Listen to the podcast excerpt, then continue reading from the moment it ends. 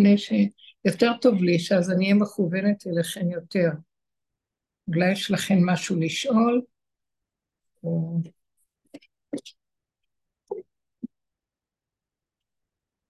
אני...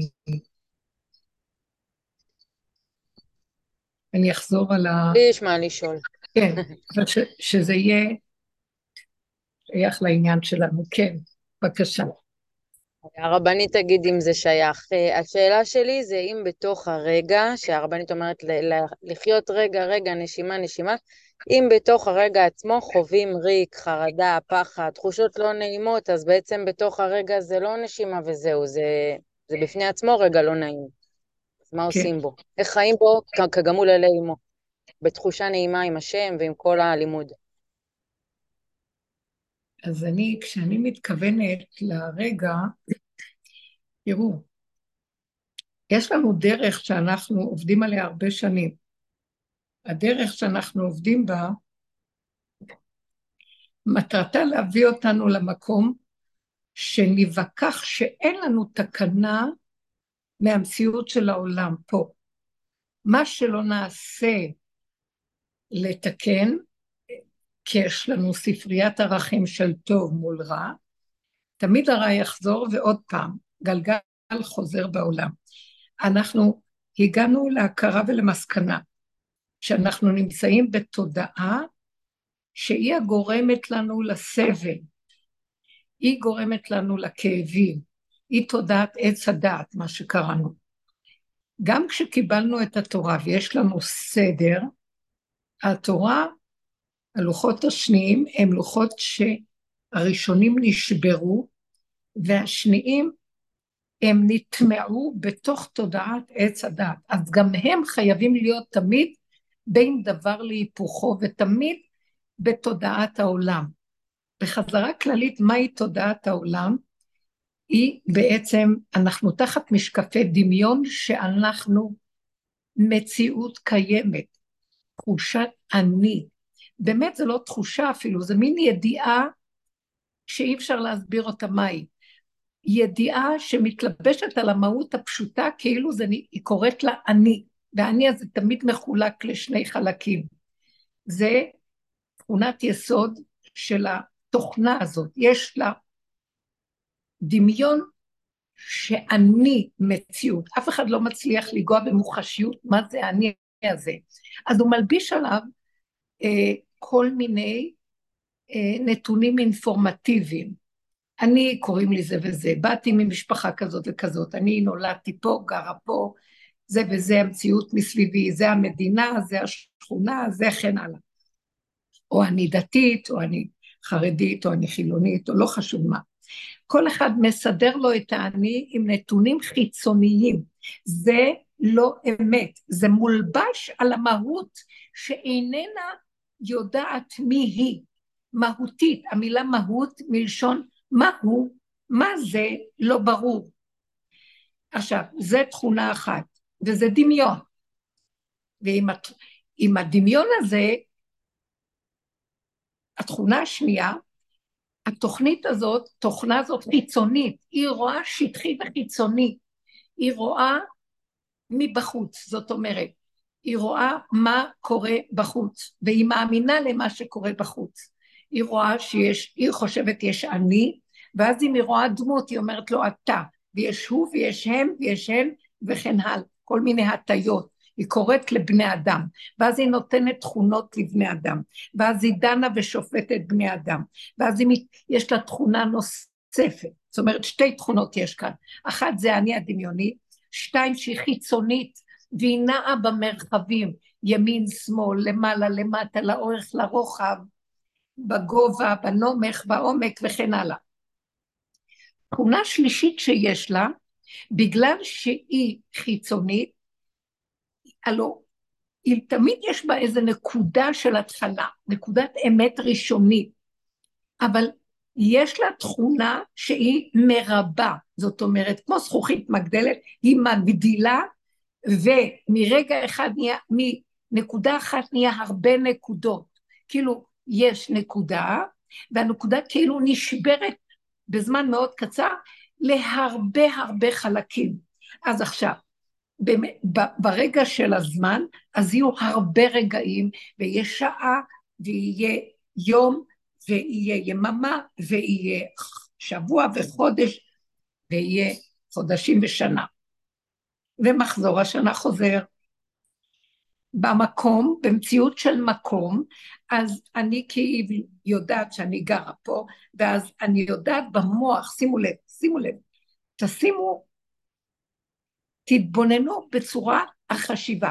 המוח קופץ למעלה והוא חושב, אני גר פה, אבל אני יודע שיש עיר אחרת, ארץ אחרת, יש אמריקה, יש קוטב צפוני, יש קוטב דרומי, במקום הוא יכול לעמוד פה, אבל המוח שלו הולך למרחקים.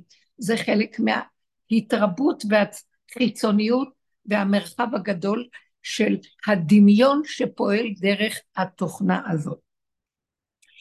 התוכנה הזאת היא דואלית, והיא מתחלקת לעוד הרבה חלקים מתוך השתיים, אבל היא תמיד מחוברת לעץ הדת, טוב ורע.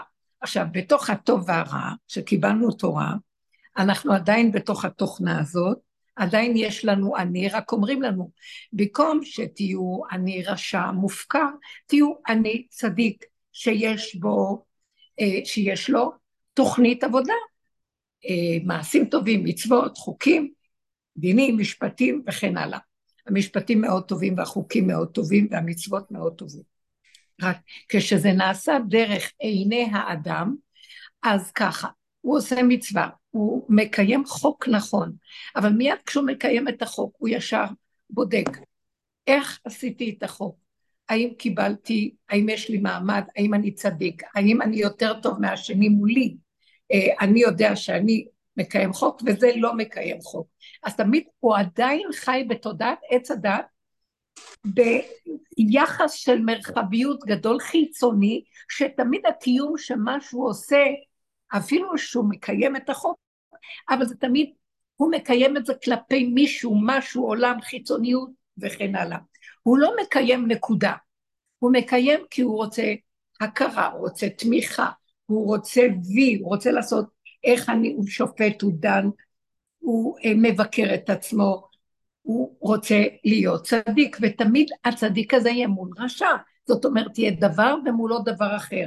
וגם הקיום של אותו צדיק יהיה תמיד מול רשע. עכשיו, שהוא רואה את הרשע, יש כאן חוק מאוד מעניין. עץ הדת הזה ניזון מהחיצוניות. כלומר, כשאני מגיב לחיצוני, החיצוני מגיב לי. אחד מדליק את השני, ואז אם אני מגיב לרשע, ואומר, זה רשע, ואני לא יכול לסבול אותו, אני באותו רגע נותן כוח לרשע, שיגיד, את זה אני גם לא סובל, זה... זה, זה משוגעים, לא יודעים מה הם עושים, עד כדי אנטישמיות וכן הלאה, אם זה אומות העולם בכלל, או אם זה מתוך חס ושלום רשעי ישראל, זה לא משנה. אבל זו תוכנה חיצונית שמתפזרת, מתרחבת, היא מקוטלגת לטוב ורע, אמנם התורה מתלבשת בטוב מול הרע, בטהור מול הטמא, במותר מול האסור, יש לה סדר יותר טוב בעולם, כדי שהעולם לא יהיה מופקר, כי יש חוק גדל, גבול ומידה, אבל תמיד האני של האדם, גם הצדיק וגם זה שמקיים מצוות, הוא חי את התורה או את קיום המצווה דרך הדמיון של האני. כשהוא קורא פרשת השבוע, אז הוא קורא את הסיפור, והוא נכנס בסיפור, ואז הוא יודע שמות פרטים בפרשיות, מלא דמויות ומלא אירועים ומציאויות שונות, האבות והאימהות והתולדות ומה הם היו ואיפה הם נעשו ומה הם נעשו, סיפורים על גבי סיפורים, על גבי סיפורים. כאשר באמת באמת הלוחות הראשונים שזה התורה, במעמד הר סיני הגענו למצב שהשם הזיז את התוכנה של עץ הדת, ועם ישראל נכנס למציאות של, כמו תינוק שנולד, שהוא מחובר לתוך הנקודה הראשונית הקיומית שלו, שהוא נושם את נשימתו, וחי בנשימה, כמו גולם בתוך גופו עם נשימה. ועכשיו החושים שלו, שומעים ורואים מה הם ראו, התגלתה אלוקות בעולם. הם ראו את האש ואת הענן, הם שמעו את הקול של השם, הם חשו אה, מציאות רדיואקטיבית אלוקית בצורה אחרת לגמרי ממה שהמוח של עץ הדת מחבר אותם בעולם. דרך אגב, הם לא ראו את זה מבחוץ, מתוכם זה התגלה. אומנם האירועים כביכול נראו בחוץ, אבל הרשמים באו מתוך מציאות החושים שלהם בבשר שלהם. נשאר שם חותם רדיואקטיבי פנימי של מעמד הר סיני. המקום הזה, זאת אומרת, היה רגע שזז תוכנת עץ הדעת, והאדם עומד מחובר ליסוד המהותי הראשוני שלו, נקי מתודעה של למה, כמה, איך, אולי, אבל, פן ואם, למעלה, למטה, לאורך, לרוחב, ומקשה אחת, וייחן ישראל, בלב אחד, כאיש אחד, הם לא ראו הרבה אנשים, היו שם הרבה, שישים ריבו, אבל כל אחד חי שהוא השישים ריבו, בתוך עצמו, כאחד כולה ביחד. החיצוניות לא הייתה מציאות ממשית, מציאותית אצל הפרט, היא, הוא חווה את מציאותו הפרטית, מין חיבור לכל הכלל, כאילו הכלל זה דבר אחד, מי שחיבר את זה למציאות הזאת, קודם כל, השמזיז את תודעת עץ הדת, שמפרידה, מפזרת, מבלבלת, מרחיבה, מגדירה, נותנת שמות, מקטלגת ומפרידה, הוא עוזיב את המצב הזה, ונהיה מצב של הפרט חווה את נקודת המהות שלו, ומתוך המהות שלו, הייתה שם נקודה אלוקית שהתגלתה בתוכו, וחיברה אותו לכל הכלל, כאילו כולם גוף אחד, מקשה אחת, עברים בתוך גוף אחד, הייתה אחדות, מתוך אחדות, האדם חווה אותה בפרט שלו, והוא התחבר לכל הכלל, זאת אומרת,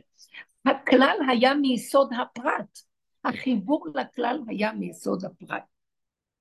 אני פשוט מנסה אה, לזכור מה כאן ההקשר שאני מדברת, ולחזור לנקודה. תודעת עץ הדעת, אחרי מעשה העגל, לא.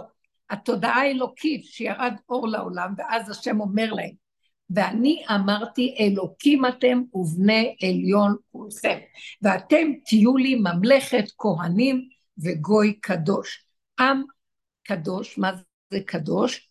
הרוש ומובדל מכל המציאות של עץ הדעת מסביב, אתם תתחברו בתוך היסוד של האור האלוקי שבתוככם, שאני נותן לכם חוקים, עשרת הדברים, עשר דיברות, שהם ייכנסו לתוך המעיים שלכם, ומבשרכם תקיימו, התודעה תהיה שזה לא יבוא, במוח שלכם, אתם תדעו מתוככם, מה זה כשרות נכונה, מתוככם תדעו להבדיל, הסיבה שאני מקיים בבריאה בשבילכם, תשמור עליכם שלא תאכלו מה שלא צריך, שלא ת, תעשו דברים שלא נראה מתאים, הגדר, הגבול והמידה, שמציאותכם הפרטית תתאר, תמשוך אליה את הדבר הנכון עד אליכם, בלא תראה מל ויגיעה, בלא ספק, בלא לחשוב זה נכון, זה לא נכון, זה מותר, זה אסור, זה כשר או שזה פסול, וכן הלאה וכן הלאה, יהיה מציאות שלא יהיה מה שהיום אנחנו רואים בתודעת עץ הדעת.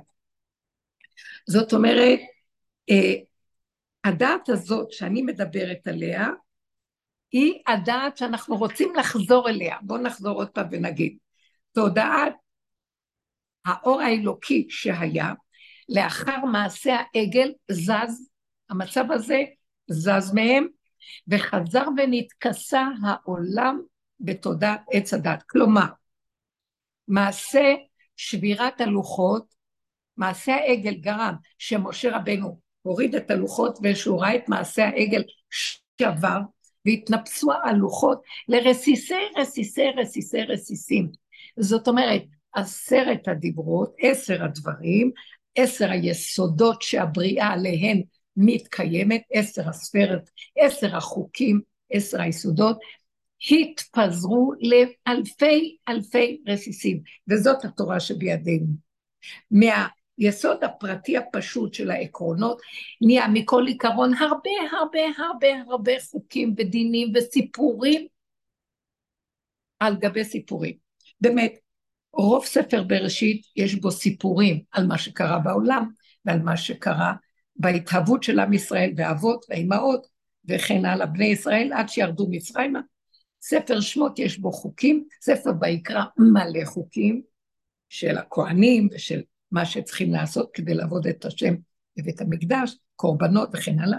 ספר במדבר גם כן יש לו חוקים. ספר דברים הוא חוזר על הכל, אבל העיקר של התורה בעצם, החוקים, זה הרבה חוקים נמצאים בשני ספרים בעיקר, וכאשר בספר דברים חוזרים על זה עוד פעם, וסיפורי התורה על האבות עליהם עוד הזה, גם כן, זה היו עקרונות, למשל אברהם, יצחק ויעקב, זה עקרונות של החוק האלוקי העליון בעשר הספירות, חוכמה, בינה ודעת, או חסד, תורה, תפארת, זה לא חשוב. הם מסמלים את החוקים, אבל עכשיו, מאחר והתפזרו החוקים היסודיים, נהיה הרבה הרבה הרבה הרבה פרטים, וכל מיני פרטים למיניהם. התורה עכשיו נהייתה, נכנסנו לתוך קיום התורה, כשאנחנו מקיימים אותה מתוך האני שלנו, מתוך מוח עץ הדת, שזה הרבה רחבות, ו... אנחנו משתדלים לקיים, אבל תמיד יהיה לנו כוח המנגד, ויהיה מי שיריב איתנו ויחס, ויתנגד אלינו, ואז אנחנו ננצל, זה היצר הרע, מה שאנחנו קוראים לו, ואז אנחנו, מבחינת יצר טוב, נאבק איתו, ויש מלחמת עולם, שהיא אה, אה, נמשלת, שיעקב ועשיו נמשלים בה, זו מלחמת העולם התמידית, עשיו מול יעקב, יעקב מול עשיו. ואנחנו בכל הדורות נמצאים במצב של פעם נופלים, פעם קמים, פעם קמים, פעם נופלים, זה לעומת זה עשה השם, ויש התרחבות מאוד גדולה, ופעם בורחים ופעם רודפים אחרינו, וכן הלאה, וכל ימות עולם, זה נקרא גלות עץ הדעת, אנחנו בדמיון, בהתרחבות, בספק, בבלבולים, אפילו שיש תורה, בפחד, בחרדות, גדולי התורה מנסים לנפות לנו, והמפרשים מנסים לתת לנו פירושים נכונים, ולהחזיר אותנו איכשהו לצמצום, ולדייק לנו את מה שהעולם מפזר לנו. אבל אחרי שמדייקים, ויש לנו הלכה פסוקה, או סיפור יותר ברור, יבוא תמיד, אה, אה, יבוא תמיד הצד ההפוך, ועוד פעם יקלקל, ועוד פעם תתפזר נקודת האמת, ועוד פעם נחפש אותם, וככה כל ימות עולם. אנחנו מבררים לנו מה הנקודות, והתודעה של עץ הדת כל כך מרחיבה, כל כך מבלבלת, כל כך מושכת אותנו לעולם, ואנחנו מתערבדים, ועוד פעם נקודת האמת, והצמצום הראשוני של עשר העקרונות מתבלבל לנו, ואנחנו מתרחבים בעולם, ונתעלם לנו, מתעלמת מאיתנו נקודת האמת. מה שקיבלנו בעבודה שלקראת הסוף, שהיא נקראת עבודת הדרך, שאני הגדרתי אותה, זה ברור היה לי, שם חנן אותי להתבונן ולראות, שזה שלושה ימים לפני בו משיח, שלושה מצבים כלומר, יש עץ הדעת רע, כל הרוע של הדורות הראשונים, שהם עשו קלקולים נוראים, דור אנוש, דור המבול, דור הפלגה, והעולם התרועה הוויה נורא והיום, עד כדי חורבנות עולם. עד שבא אברהם אבינו וקיבלנו ונהיה שבטי ישראל ועם ישראל וקיבלנו את התורה. אז נהיה לנו אלפיים שנות תוהו שהיו הראשונות של השקר והכזב, לעומתם אלפיים שנות תורה, עץ הדעת טוב, שנות תורה, מול עץ הדעת רע, שזה התורה שהיא נפלה לעץ הדעת. ועכשיו, האלפיים האחרונים נקראים אלפיים שנות משיח. ששת אלפים שנה כולו, כל משה שתימי השבוע, אלפיים שנות משיח, הם האלפיים שמתחיל לבצבץ אור חדש, מתחיל להכין את העולם לקראת המצב הזה של פירוק תודעת עץ הדת, זה הגלויות והבלבולים והבירורים השונים. לקראת הסוף, זה נקרא שלושה ימים לפני בו משיח, שאנחנו עברנו את כל התהליכים, לקראת הסוף ישלחו לנו, שלושה ימים הכוונה שלוש מציאויות, שלוש מצבים, כמו שאומרים, ביום ההוא יהיה השם אחד או שמו אחד, במצב הזה שכך וכך, אז היום הרבה פעמים בנביאים זה בחינת מצב. עכשיו, המצב שנשלח לקראת הסוף, שעץ הדת מול עץ הדת, וכל היום נאבקים, וכבר אין כוחות והגלויות, והתלאות של המאורעות הנוראיות שעברו על עם ישראל וכן הלאה, בתוך עולם התורה, בתוך הכל, עדיין לקראת הסוף, התוהו ובוהו עוד פעם, אה, כאילו יצוף לקראת סוף העולם, סוף הדורות, והרוע והקלקול בעולם יהיה מאוד מאוד גדול. כתוצאה מזה, גם אנחנו נתבלבל בתוך כל הבעלה, לא יהיה ניכר הטוב מן הרע ומה צדיק ומה רשע, הכל יתבלבל ויתגלגל לתוך מציאות של ערבוביה, זאת אומרת שזה הזמן שהסדר שהתורה נותנת לנו, שיהיה מאוד ברור מה כן מה לא, מתחיל להתבלבל. ולא יישאר לנו שום אפשרות להישאר במוח, ולברר את הטוב מן הרע, ומה נכון, מה לא נכון, מה מותר, מה אסור, כי העולם יהמה עלינו, והרוע והשלילה והקלקול יהיו מאוד מאוד גדולים. אז תגידו, אז אנשים שיודעים מה זה טוב ממש, לפי החוקים והכללים של התורה, יברחו מהעולם והתכנסו בתוך עצמם, אמנם זה מה שעושים, אבל יהיה כל כך סוער ובוער הכל, שגם בתוך אלה שברחו, מתוכם הבלבול והסערה יתגלו, וגם מתוכם יתבלבל, וגם שם השקר ייכנס, ומתוכם הכל ייגנב. זאת אומרת, שאנחנו לא שמים לב, שגם בתוך התודעה שיש לנו, שהיא נראית תורה, מצוות והכל, גם שם ייכנסו בלבולים, והם ייכנסו הסערה, תחדור גם לסדר הספרייתי המוצק, ויהיה ריבוי ספרים, ריבוי דעות, ריבוי דיבורים, ריבוי הבנות, ושימו לב, עדיין בתוך עץ הדעת, שמרוב דיבורים, ספרים, מכתבים, ידיעות, המון ידיעות, המון הלכות, המון אפשרויות, אנחנו עדיין בעץ הדעת בדמיון, אנחנו נתבלבל בדמיון, ירחיב לנו את מציאות התורה שיש ביסוד אמת פנימי, אבל הריבוי כל כך, תודעה, עץ הדת כל כך תתרחב, שלא יהיה ניכר איפה נקודת האמת בכלל.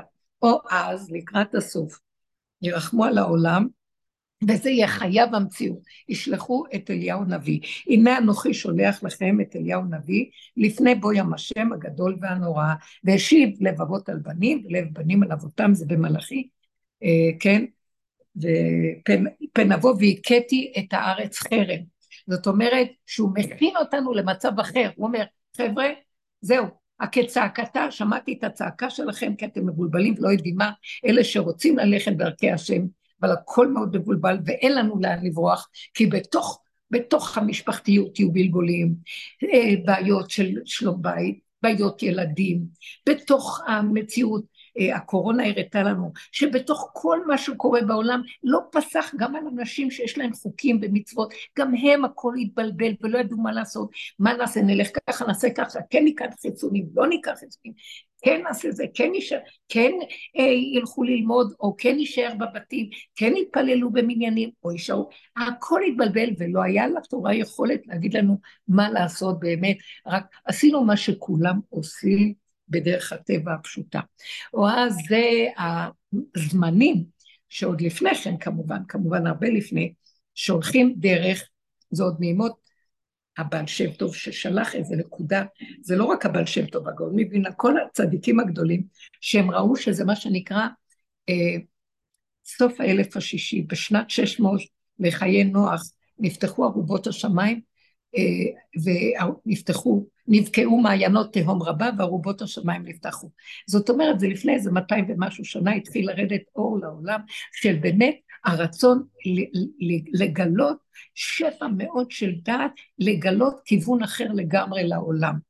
תודעת עץ הדעת נמצאת בהתערערות, והוא יראה לנו כיוון אחר לגמרי, שעכשיו לקראת הסוף מאוד מאוד ברור, זה הסוף של זה כבר. הוא יגיד לנו, תצאו מעץ הדעת. תרדו מעץ הדת, אין טוב ואין רע, זה כולו דמיון. אתם זוכרים?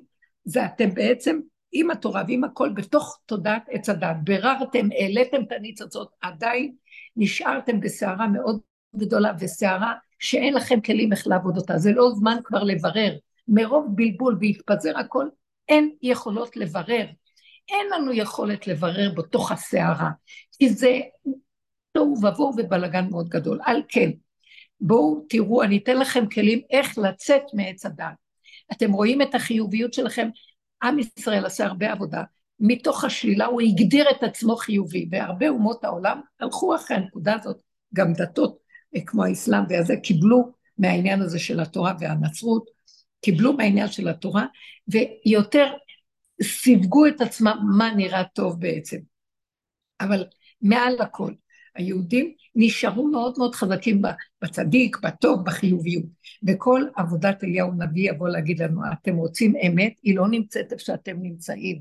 האמת היא קו האמצע, ומארץ תצמח. ואילו אתם נמצאים בתודעת העולם, צדק משמיים נשקף. צדיקים, טובים, כמו מלאכים, רוחניים, הייתם באומות העולם, קיבלתם מהם את הפן הזה של ריחוף וגבות ורוחניות, בכל אופן, ואתם שמתם שם את היהדות, בכל אופן זה לא אמת, זה לא חותמו של השם, הוא אמת, ואמת מארץ תצמח, והגילוי של השם מחייב אמת, הוא לא נמצא בעץ הדת, הוא לא נמצא במקום של טוב ורע, נכון לא נכון, תמת המותר אסור, זה רק כל ימות עולם כדי לסדר אתכם בתוך העולם, אבל באמת אין שם אלוקות, הסתתרה אלוקות, יש שם מחשבה טובה על השם, ואנחנו עובדים לכבודו, אבל הוא בעצמו בהסתרה גמורה ולא נמצא, אין לנו יכולת להתחבר בו, אין לנו יכולת עם הדת של עץ הדת להתחבר, אם עץ הדת מתגלה בה אור אלוקי, זה כמו שזורקים פצצת אטום, ואי אפשר לעמוד בזה, זה תדר שמפוצץ, לא יכול לה, השקר מת, מתבלבל לגמרי ומתרסק, הוא נשבר.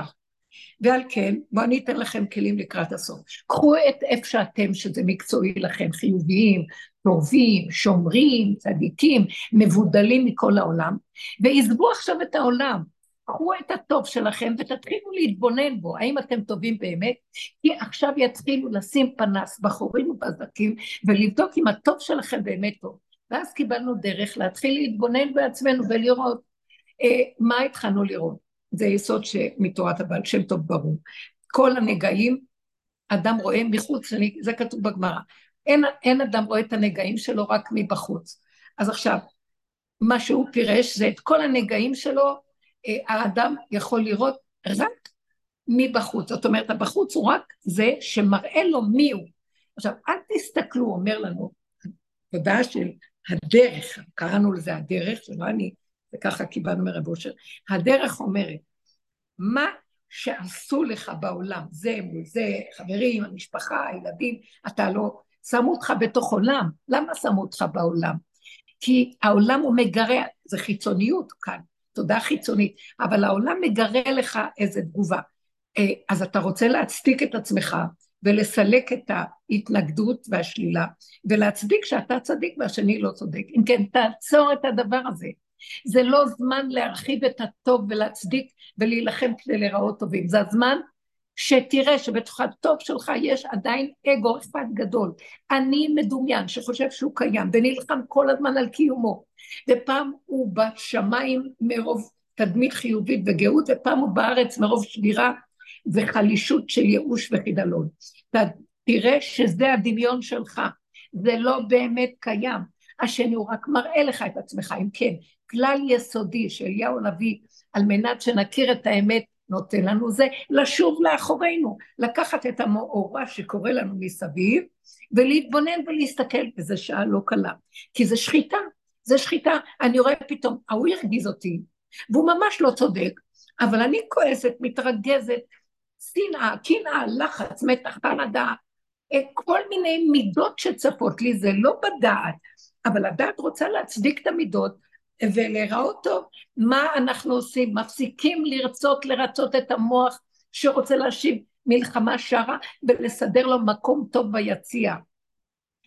אנחנו רואים כפייתיות, פחד, חרדה, אני רואה שאני מתערערת, כי מתעלם, פתאום אין לי מעמד חיובי כמו שחשבתי, מי אני? התדמית שלי מתבלבלת, הכל מתבלבל לי, במקום הזה אני מתחילה להיות דוננת, זאת אומרת וואו, ובשיעורים שעברנו הרבה שיעורים, ורבו שרים החברים שלו, הוא תמיד שם את הפנס ואת הדגש, על עצמו, על השלילה של עצמו, והוא לא האדיר את החיוביות שלו, וסידר לו מקום של צדיק, ההפך, הוא לקח את הצדיק ואמר לו, אתה צדיק בוא נראה אותך, דיבר עם עצמו, זו עבודה פנימית שייכת להכרה, ושייכת להתבוננות, ושייכת להודעה באמת, זאת אומרת להכיר את הפגמים, כמו עבודת יום הכיפורים, אבל באמת יותר גדולה, לא מה שתקנו לנו חז"ל להגיד, מה שאני רואה רגע רגע מעצמי, אפילו ביני לביני, מה שמחשבה שלי, אני רואה את הקמצנות שלי, את החרדה שלי על הכסף, אני מחשבנת, אני כן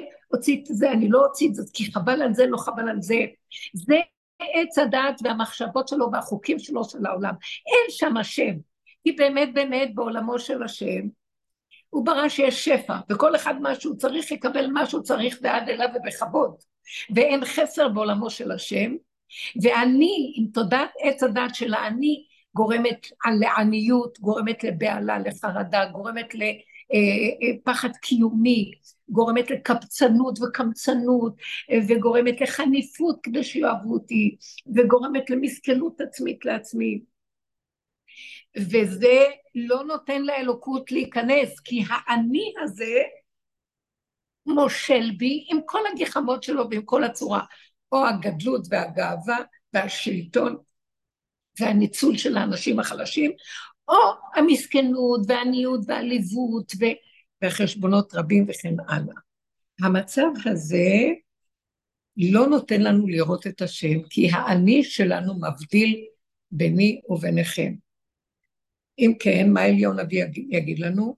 רק תודו בפגם שלכם, אתם לא יכולים לתקן אותו גם, כי מרוב שעבדנו ועבדנו, ראינו, טוב, בוא נתקן כדי שנהיה חיובים, אבל הכלל שלו אומר, אל תהיו חיובים, תישארו בשלילה, אבל אף אחד לא יכול לסבול את השלילה, זה נורא, כי כלפי חוץ, הדמיון של עץ הדת רוצה מעמד יפה, ומזה אנחנו חיים, מזה שאני רואה, שאני טוב, שאני צדיק, שאני חכם, ושאני נבון, ושעשיתי ככה, ובי פה ובי שם, ותמיד אני מקנה מול השני, למה הוא עשה יותר, ותמיד אני משווה ביני לבינו, הטוב שלי הוא יחסי לשני, בעץ הדת זה טוב יחסי, אבל באמת באמת, אין שם השם, כי השם הוא טוב מוחלט, שלא קשור לטוב, רע. הוא טוב אמיתי מכיוון אחר לגמרי, לא מיסוד הדמיוני של טוב ורע, של עץ הדת, שהאני הדמיוני שלי שולט שם. אם כן, השלב הראשוני, שצריך להיות מיומן בו, וזה הכלים שאנחנו מקבלים, זה לקבל דרך, איך כל הזמן רק להתבונן בשלילה. בשלילה הזאת, מה היא עושה? היא מחלישה את האני, זה כמו שחיטה, זה כמו קורבנות, אני מעלה קורבנות, אני מוכן לשתוק, לא לענות לשני שמבזה אותי, ושהוא גם לא צודק, אתם יודעים מה זה? זה להישחט, אבל האדם הזה שעובד כך, הוא רוצה אמת, הוא רוצה להיכנס למקום אחר, העולם כבר, הוא לא יכול לסבול את העולם, הוא סבל מרורות, הוא סובל צער, והוא מתוסכל, והוא לא יכול לסבול את החיים. גם האנשים שהם מאוד חכמים, ואין להם צרות בחיים, אלה שחכמים מתבוננים, כמו כל החכמים שהתבוננו בעולם, שלמה המלך, שהיה מלך עשיר, והיה לו טוב, אבל הוא ראה את המעשה שנעשה בעולם, והראה עליי המעשה אשר נעשה תחת השמש. אפילו מקום המשפט שצריך להיות נקודה של אמת, שם מקום הרשע, הוא אומר, הכל רשע, הכל קלקול, הכל גניבה, הכל גחמות, הכל אינטרסים, הכל אה, אה, שוחד, והכל חשבונאות, וחניפות כדי להציג מה שאני רוצה, אין הגינות. מי שמתבונן לא מוכן להישאר שם יותר. וגם מה גם אלה שמתבוננים וחוטפים את המכות גם. ואז או שחכם מאוד מאוד גדול יראה את זה ויגיד, עזוב אותך מהעולם, יכול להיות עשיר והכל, זה לא בשבילי, או שמסכן שחוטף מכות על מכות על מכות על מכות, בסוף המכות עושות לו משהו, ומתבונן ואומר, תכלס, מה יש פה בכלל?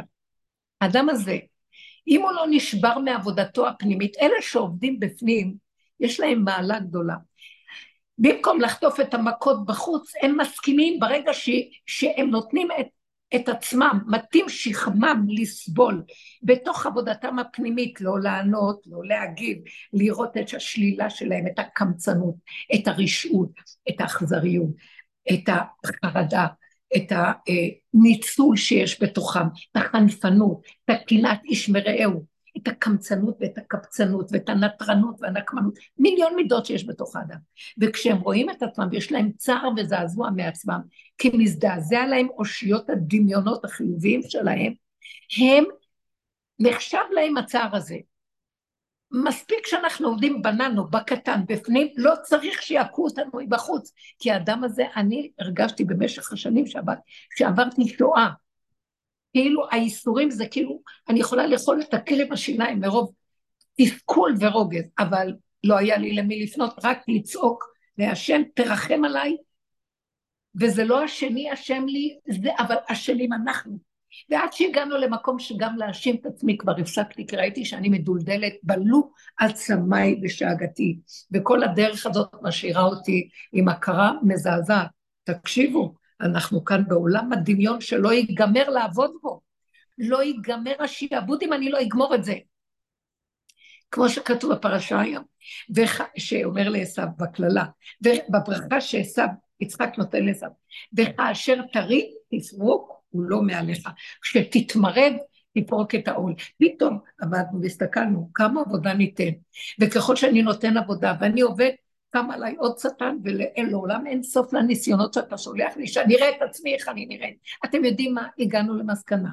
בחבורה שלמה שעובדת בקבוצות בכל הארץ, כולם הגיעו לאותה מסקנה. תקשיבו, אין סוף לראות את השלילה שלנו. אין סוף, זה תהום. השלילה היא תהום, עץ הדת זה תהום שלא נגמר, זה בור ללא תחתית, זה מזעזע, אי אפשר. אי אפשר, תיבת פנדור הנחשים והקרבים, חייבים להיזהר ממנה, יש את גבול, ואז מה הגבול היה?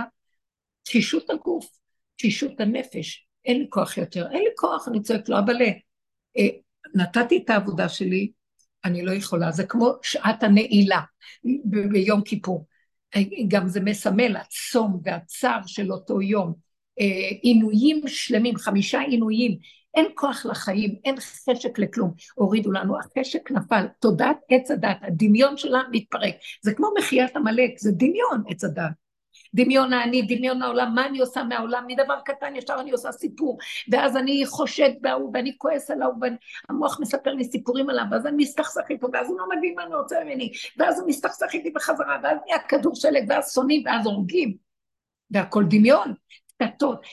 יש שם שטן מסכסך בצורה לא נורמלית, יש שם התפוטטות תמידית, יש שם קטרוג שלא נגמר, מה, תראה, אתה צדיק, ככה אתה מתנהג, לא מתנהג.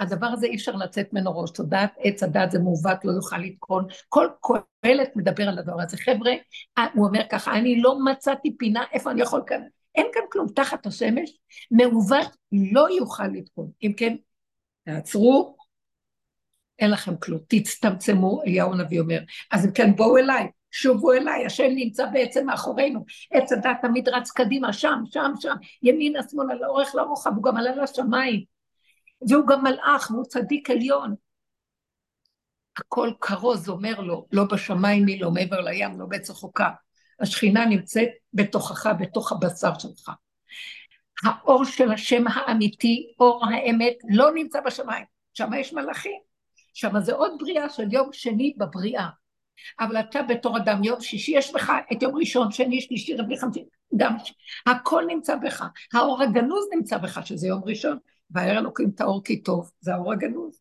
אחר כך הוא גנז אותו, הוא גנז אותו בתוכנו, איפה הוא גנז אותו? אני רוצה לגוע באיזה נקודה, בברכת המזון אנחנו אומרים, בברכה השנייה של ברכת הארץ, שהתקין אותה יהושע, אנחנו אומרים, נודה לך על ארץ חמדה טובה ועל בריתך שקראת בבשר, ששמת בבשרנו.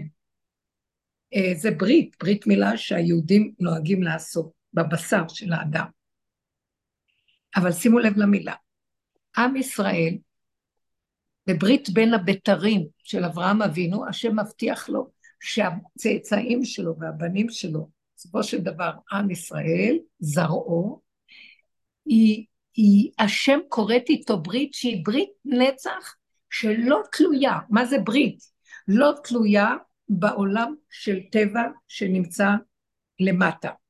זה ברית שבאה מעולם של האור הגנוז, שאין בה לא דבר והיפוכו, לא שכר ולא עונש, לא אה, זכות ולא חובה, שזה תלוי במעשה אדם, אם הוא יעשה ככה הוא יקבל ככה, אם הוא לא יעשה ככה לא יקבל, אם הוא יחטא אז יענישו אותו, אם הוא לא יחטא לא יענישו אותו, כי זה תמיד דואליות ואין לזה סוף, וזה תקוע במעגל עץ הדת. אור הברית זה אור שאין לו טעם ואין לו ריח, הוא בא מי"ג מידות הרחמים, הנותן לרעים ולטובים, והיא תהילתו, מדוע? כי ככה הוא רוצה, ככה הוא חפץ, אין לזה סיבה, אין לזה טעם, אין לזה ריח, אין לזה איזה משהו שתגיד, בגלל זה, זה, זה היגיון מהסוג הזה של תודעת עולם עץ הדת, שהוא גם יכול להיות אפילו בעולמות גבוהים, אין גם עולם המלאכים וכל מיני דברים כאלה, זה תודעה שהיא מעבר, היא עולם האצילות שאפילו מעבר לעולם האצילות, זה אור הגנוז, זה האור ש, שהשם, זה אור ניסי, שהוא לא פועל לפי חוקות הטבע של הבריאה שידועה לנו, משה רבנו השתמש בו, במכות של מצרים, השתמש בו בקריאת ים סוף, שהוא מרים את ידו וקורע את הים, כן? כן.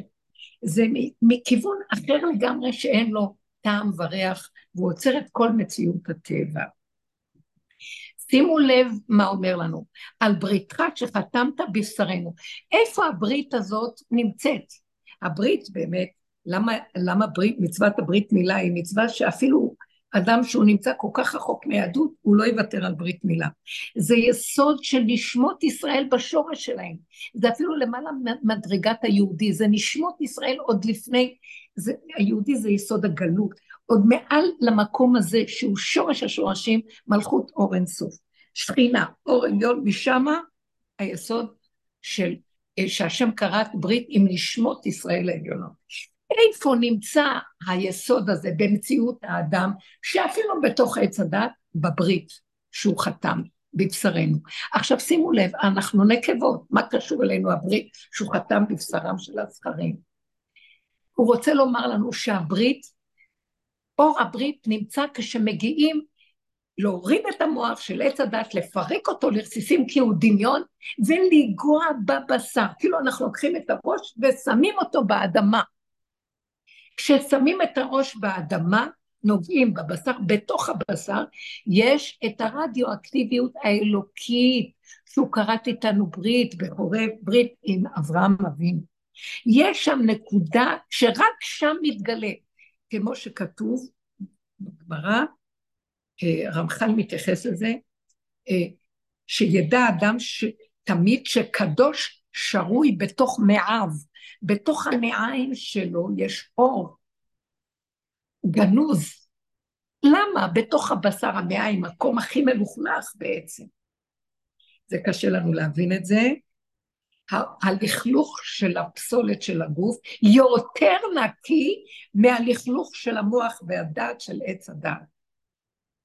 לבסוף השם יגיד, תורידו את המוח שלכם.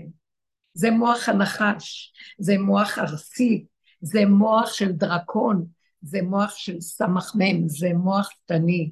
אתם חושבים, כמה שלא עשינו איתו עבודה, הוא גנב, הוא לא נותן לגילוי מלכות השם. אנחנו עם כל הדעת, כל התורה וכל הנקיות, הגנבה של האני שלנו, גונבת את השם. עכשיו, זה שגונב שלא נמצא עם תורה, זה גונב. זה שגונב שנמצא עם התורה, זה גונב לפלטרין של מלך, הוא גונב מתחת לאף של המלך, אין הדעת סובלתו להדיה, זה הכי קשה בעולם. אנחנו נצטרך להיזהר לקראת הסוף, כי יגעו בנו יותר מבכולם, לכן אנחנו צריכים לשוב בתשובה אמיתית, זה לא תשובה של סור מרע עשה טוב, נפלתי עכשיו אני אעשה תשובה, אני אחזור עוד פעם ועוד פעם, כל שנה יש יום הכיפורים וכל השנה אנחנו עושים תשובה. זו תשובה מוחצת, ירידה מהמוח של עץ הדעת, לתוך הבשר ממש, להישאר גולם, במקום הזה אני אסביר לכם מה האדם עובר, ואנחנו עברנו, ולא ציפרו, ואנחנו כולנו דיברנו. נגמרו לי החיים של עץ הדעת, נגמר לי העניין בחיים, אין לי חשק, כל נראה לי תפל, היא, התודעה הזאת היא מסנברת, היא תודעה של דמיונות, ריגושים, סיפוקים, סיפור שהוא מספר לי, גירוי תגובה, נוגעים לי בעצבים, ואז מתעורר איזה, אה, מה שנקרא, אה, יש איזה אינדופינים, מה שנקרא, איזה תגובות כאלה של גירויים, זה, זה אשליה, אנחנו נמצאים כאן בחלום, באשליה, כאשר אנחנו יורדים מהאשליה הזאת, פתאום זה אשליה, זה דמיון, זה כמו אוויר מתנדף, מחייה של המלאק, מה אנחנו רואים? אין כלום, גולם, מתחיל, האדם מתחיל להרגיש גולם, זה מה ששאלת, אני חוזרת לשאלה הראשונה, קודם כל זה רק הקדמה מה שדיברתי, כן? אבל בכל אופן נחזור לנקודה הזאת. האדם שעובד עם עצמו באמת, אין לו כבר כוח לסבול את השלילה, את המוח שלו שמשגע אותו, עוד מחשבה אחת הוא יתרסק, הוא לא יכול להכיל את המחשבה הזאת, הוא לא יכול יותר לסבול את הנחש הזה שמציק לו, אז מה הוא עושה? מוריד את הנחש לתוך האף שלו, מוריד את זה לתוך הפה וצועק, אבל אני לא יכול לסבול, נכנס לתוך הבצר, דם את המוח בה, שומע את הדופק, נוסע עם הדם שלו בבשר, עושה תרגילים להרגיש את החושים, כמו חיה, הוא מתחיל להיות כמו בהמה, אתם יודעים מה? בהמה אישים המון, זה כאילו הוציאו התוכנה מ- מ- מהמחשב ונהיה פשש, שיממון. לעבור מצב כזה שאנחנו באמת, לא שירדה לנו התוכנה, יש עוד תוכנה, אבל החיים נראים כאילו, אז מה תכלס פה? גם לאכול כבר לא אכפת לי, גם לאכול זה טוב, נשאר קצת לאכול מתוק קצת, הזמן מתחיל, הכל מתחיל להתקטן, הצטמצמנו פנימה, וכל רחבות סבך עץ היער של הדמיון של הדעת הזאת, מתחיל להיות קטן קטן קטן, ואנחנו נשארים עם הגוף הפשוט והחושים, והנטיות הפשוטות, והטבעים והיסודות, רגע אני אתקרב למישהו, והוא ירגיז אותי, אני אצא עליו, כי אני גבולית, גבולית ולא יכולה, אם אני לא אוכל עכשיו רגע משהו, אני לא אוכל לחיות, אם אני לא אקבל, כמו ילד קטן שצריך לחיות, רגע, אבל הוא מצומצם, והמוח שלו נכנס לתוך בשרו, אז הוא נהיה קטן, הוא כבר לא יזיק עם המוח שלו, גם אם מישהו אומר לו מילה, הוא יכול לצאת לרגע, להגיד לו, אבל אחרי רגע זה נעלם לו, וכבר אין לו תינה, כמו ילד קטן, שרב עם ילד קטן, ואוכל לאחד מחזיר לשני, אבל אין לזה ממשות, וכשהוא נכנס למקום הזה, הוא מתחיל להרגיש צמצום וקטנות מדהימה, העולם פתאום נהיה קטן, פתאום הכל נהיה, מה, מה, מה יש פה? לא צריך, לא צריך את כל הרחבות הזאת, המושגים שלו מתקטנים, הוא לא צריך לתלות כל כך בבגדים, להתלבט כל כך, לעשות כל כך בה, לאכול כל כך בה, לעשות כל כך, הכל נהיה קטן, קטן, פתאום הוא רואה איך הוא חי קודם, הוא חי קודם עם דמיון, הוא לא אוכל מה, מהצורך שלו, הוא אוכל מהמוח שלו, הוא לא מתלבש ממה ש...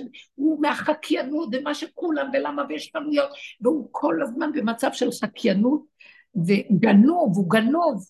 המצב הזה של אליהו נביא שנותן לנו את התרגילים איך להיכנס פנימה, ולהתבונן איזה סכנה, מכניס אותנו פנימה, ואנחנו נהיים קטנים, חלשים, מצומצמים, מרוכזים, החברה שלנו מתקטנת, כל מה שהיה במשפחתיות ובני הבית, מתחיל להיות קטן, היחסים החברתיים, התגובות של האמא לילד, בן בעל ואשתו, כל הוויכוחים והנצחנות, ואותם ואותם, כל אחד בפינה שלו, ויש איזו נקודה חיבורית קטנה, הכל יהיה קטן, קטן, קטן, קטן. האדם מתחיל להתחבר ליסוד האמיתי שלו, הוא לא יודע מי הוא. חווינו חוויה של עיבוד זהות. יופי, אז קוראים לי ככה, מה זה משנה איך יקראו לי, לא יקראו לי, זה השם, פתאום אני מגלה, השם שנתנו לי את זה כדי שהשני יוכל לתקשר איתי, אני לעצמי לא צריכה אותו, וכשאני בתוך עצמי בשקט שלי, שקט לי, רגיעות לי, עכשיו אם, אם אני קופצת לי איזו מחשבה או אני נמצאת בעולם, התרחבתי טיפה ישר, אני אומרת, עוד מעט נושכים אותי נחשים והקרבים, לא מוכנה, אין לי כוח, לא יכולה, כל טוב, מספיקים, מפסיקים לעשות את כל החשבונאות, בין אדם לחברו, לא נעים, כן נעים, בוא, לא נורא, תשים, לא, אני לא יכול לסבול, אני חייב להיות קשור לעצמי, וקשור לנקודת האמת שלי. האדם הזה מתחיל לרדת מתודעת עץ הדת, הוא חווה את הגולם שלו, מהזחל של ימין שמאל עץ הדת טוב ורע, הוא נכנס פנימה, פנימה, פנימה, עד שהוא נהיה גולם, אתם יודעים שהזחל נגמר בסופו, ומתחיל, ליצור לעצמו איזה אור קשה כזה, של משהו מאוד מאוד קשה, גולם. אז התקופה של הגולם היא תקופה של מהות פשוטה, גולמית, חושית, כמו חיה, כמו בהמה, ילד קטן, הדת עוד עובדת, אבל האדם כבר מפחד לחטוף את המכות, הוא רואה כבר איך העולם מתעתע, הוא רואה את השקר של רחבות הדעות והבנות וההשגות והפוליטיקות, הוא מתחיל להבין, אין כלום, זה הדמיון יוצר את זה. Uh, המדינה זה משהו וירטואלי, פוליטיקה זה, זה אחד אומר לשני, זורק לשני, אחד בומרנגים אחד מול השני, דעות, הבנות, השגות, איזה התרשמויות, הרג, הרגשים, ואלה מול אלה, חיצוניות מזעזעת, שמזינה תמיד את הדבר והיפוכו ולא נגמר הדבר. הוא נמצא במקום פנימי מאוד, והוא נזהר מאוד לא להתרחב בשום דבר שסביבו. נניח אם רגע מישהו אומר לו משהו, הוא אומר, הוא מדבר, אנחנו בעולם. והתגובה שחוזרת אליו היא לא תגובה שזורמת, שמתאחדת, שנהיית, אז הוא חוזר לעצמו ואומר, לא, לא, לא, לא צריך. בוא נגיד, אם הוא חטף אותה, אז הוא נכנס בתוך עצמו ואומר, רגע, רגע, אל תיכנס בה, אל, אל, אל, אל תתבלבל, אל תהיה כאוב ממה שאמרו לך, לא כדאי לך, אין לך כוח כבר להכיל כאבים, והמוח שלו אומר, זה המוח שלו כבר נמצא בתוך הבשר, אז מה שהמוח מצווה בבשר זה פתאום נהיה. אז זאת אותך, מה אתה צריך לסבלו לא ממש, תגיד, לא בכלל, אין כלום. מה שהוא אומר לעצמו פתאום נהיה שקט. זה לא מה שאנחנו כשהמוח למעלה, תגיד אלף פעם למוח, הוא יחזור. ועוד פעם, ועוד פעם, ועוד פעם יציק לך. אבל כשנמצאים, מורידים אותו לתוך הבשר, ומחליטים חזק, נהיה צמצום, נהיה לב חזק, מתחיל להתעורר הלב, אומר, לא רוצה לסבול. אז מה אם הוא אמר לי? מי הוא בכלל? שיגיד עד מחר, אף אחד לא קיים פה. נכון, זה נראה כאילו, אה, אתה בורח מהתמודדות, אתה לא יודע להתנהל עם המציאות של החיים, מי יצר את המציאות הזאת? שקרן יושב לי במוח גנב, הוא יצר לי מציאויות, ואני צריך לספק לו מזון כל הזמן, איזה מין צורה יש לנו כאן של החיים? ועל גבי חרשו חורשים, ותעמיסו עוד, ועלוה של הארי פתוח, וכל דכפין יתה ביוחד, מה, אני, אין לי מה לעשות פה בעולם, האדם שרואה את החיים הזה, זאת אומרת, אני לא מזלזל בבני אדם, אבל אני, בגלל שאני לא יכול להכיל, אני גבולי ולא יכול, אין לי כוח לכל הרחבות הזאת, תרבות השקר, תרבות גירוי תגובה, תרבות הכאבים והאיסורים, והנפש, ולא נגמר הריפויים שלה, לך למטפל זה, לך לפסיכולוג זה, לך לרופא זה, כולם מתכדרירים מאחד לשני, אין פתרון ואין מוצא ואין כלום. אדם הזה מתכנס, מה ואומר, אני לא רוצה, לא חייב, בוא נחיה בצמצום חיים, טובים קטנים, כמו ילד, זה נקרא גולמיות מהותית, כמו ילד קטן, זה אסנס, זה נקרא באנגלית אסנס, המהות הפשוטה של הקיום, זה חוק טבע פשוט נקי, כמו תינוק, כמו ילד קטן.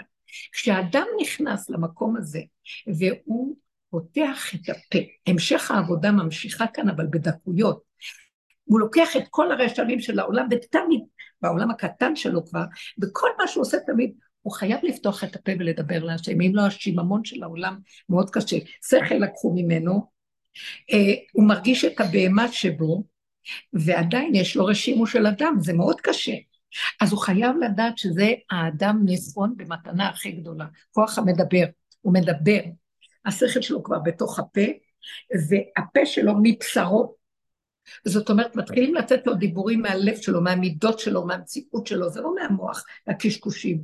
הוא מדבר עם השם, ואומר לו את מה שהוא מרגיש, מה שהוא חופב, מה שהוא רוצה, והוא מבקש ממנו, מתחנן, ומבקש, אנא השם, תרחם עליי, תעזור לי, אני משעמם לי, תרחם עליי, תפתח לי, אני כל כך גבולית, אני בת מלך, אני קטנה, אני צריכה את זה ואת זה, תשמור עליי מכל הגדלות של העולם, יש לי משפחה, יש לי ילדים, יש לי מציאות, כאן חיים זוגיות, אני לא רוצה להתנקר, מצד שני אני גם מפחד טיפה, אני פתח אוי ואבוי לי, האדם הזה מתחיל לדבר, ומשהו מתוכו, מלמטה, צד איזה כוח ששומע אותו, יש תחושה שיש שכינה בפנים, ומתקשרת, פתאום באה איזו מחשבה קטנה, הרגשה של מתיקות שעוטפת, ואומרת, אתה שמור, משהו משדר לו, והוא מרגיש את זה, כי המוח של הקשקוש של העולם, שהוא מחפשה, לא נותן, הוא לא נמצא שם כבר, הוא כבר ירד לרובד אחר, הוא כאילו נכנס לאיזו מציאות יותר פנימית, והלמעלה נהיה כבר כמו איזה, יש שם איזה גגון שמפריד בינו לבין העולם, אומנם הוא עוד בעולם, אנחנו לא יוצאים, אנחנו... בורא עולם ברא אותנו שנהיה בעולם ולא נברח למדבר ולא לשמיים ולא מעבר לים, הוא רוצה שנהיה בעולם אבל הוא לא רוצה שנהיה בהפקרות של עץ הדעת בעולם, כי הצדת זה מזעזע, זה הפקרות של שלילה, וערבוביה יתרה בחיצוניות של חיצ... סבך עץ הדת, סבך של יער, סבך שמסובך בן איל אחר נאחד בסבך, מוח שנאחד כל הזמן ומסתבך, זה עץ גובה חמישים אמה, מדומיין ואף על עצמו. ואנחנו בעבודה לרדת למהות, לגזע של העץ. אני זוכרת שתקופה הם אומרים, אנחנו בגזע כבר, אנחנו לא עוד בשורשים, אנחנו בגזע. כשנכנסים בדרגות יותר פנימיות, ונוגעים כבר בשורשים, זה מקום כבר של התחלת אור חדש מתגלה, תודעת משיח מתחילה להתגלות. מה זה השורשים? הכל קטן, הכל מצומצם, מרוכז, נקודת האמת ברורה. החושים פועלים, ויש בהם חוכמה שצפה מלמטה. נחל נובע, נובע מלמטה, מקור חוכמה. צמח דוד עבדך תצמיח, ערכתי נר למשיחית, כמו שהנר מלמטה עולה, ומתחיל להיות מדליק, אור דולק, אבל קטן, שמתם לב, אור הנר, קטן, רגוע, נקודתי, הזמן זה רגע, המקום זה כאן ועכשיו, בנפש זה יחידה, זה לא נפש והשערות של הנפש והמידות, זה רגע, זה נשימה, זה יחידה, זה התעקשות, תמצום אמיתי, שם מתחילה להתגלות תודעה חדשה. התודעה החדשה הזאת, אם אני יכולה רק להתבונן ולדבר עליה, היא מאוד מעניינת. היא, קודם כל יש שקט, שקט בראש. בתוך הראש יש במרכז, יורד מרכז ונוכחות שהיא חודרת לתוך הלב עד לבשר הפנימי של האדם.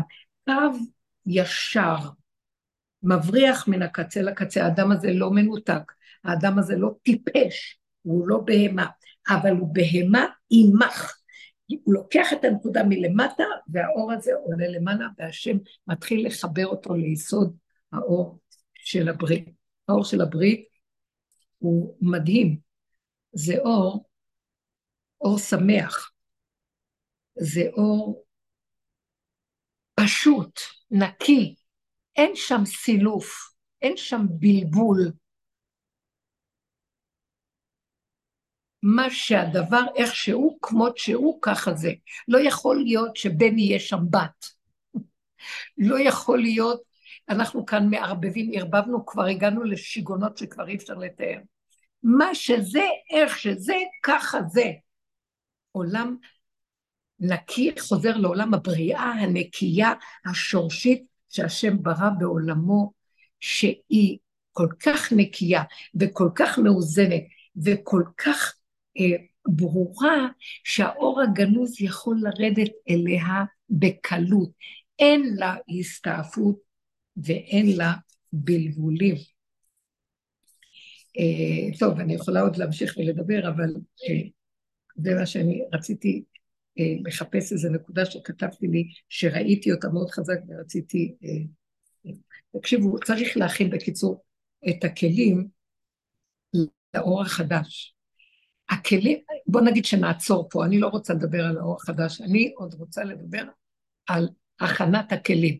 אז מה שדיברנו קודם כל, תודעת עץ הדעת, שהגדרנו אותה, שהיא אשליה, היא תרדמת, היא מקום שאנחנו בעצם ישנים, ואנחנו חושבים שאנחנו ערים, ובתוך התרדמת שלנו, אנחנו נלחמים, ואנחנו הורגים, ואנחנו לא יודעים מה אנחנו עושים.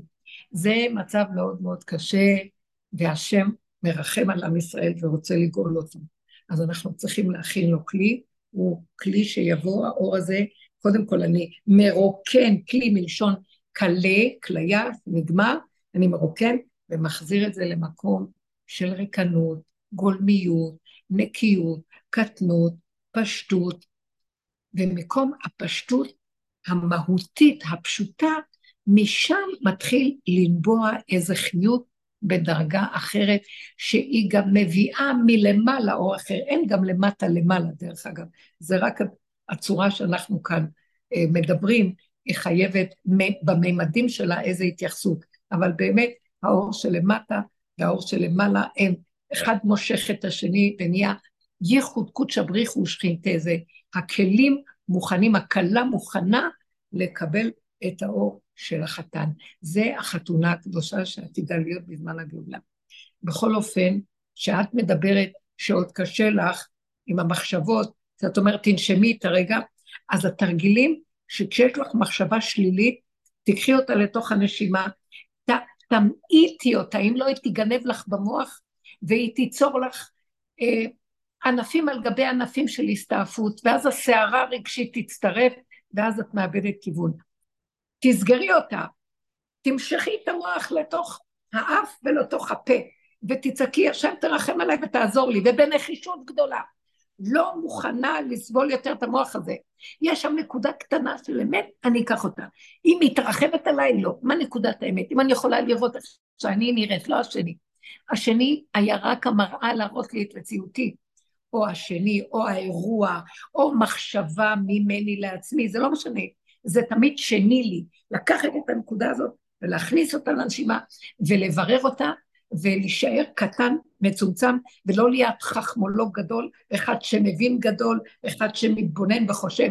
אנשים שנכנסים במדרגה פנימית של התבוננות, הם אנשים שהמוח שלהם נקי, לא של עץ הדת.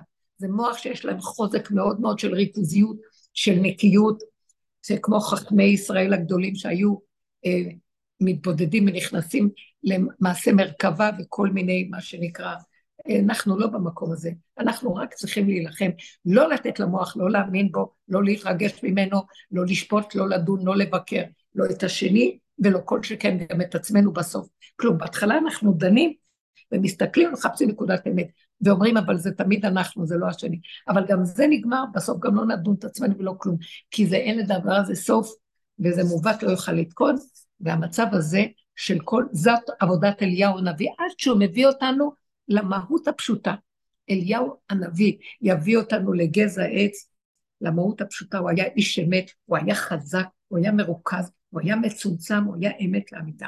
עכשיו, במקום הזה הוא יעביר את מה שנקרא הלפיד למשיח. בגזע הוא יגיד, עד פה אני עבדתי, פירקנו את התודעה, מתחיל לבוא אור חדש, וזה כבר יהיה אורו של משיח. יכול להיות שגם אליהו נביא משיח, אני לא יודע. אבל זה שני תפקידים שונים. זה תפקיד של הכנה לפירוק תודעת עץ הדת, והשקר של עץ הדת, מחיית האמת. וזה כשכבר השטח נהיה יותר נקי, מתחיל לבקע אור מסוג אחר, שהוא תודעה חדשה בעולם. אני קצת בכמה מילים יכולה רק להגיד על התודעה הזו.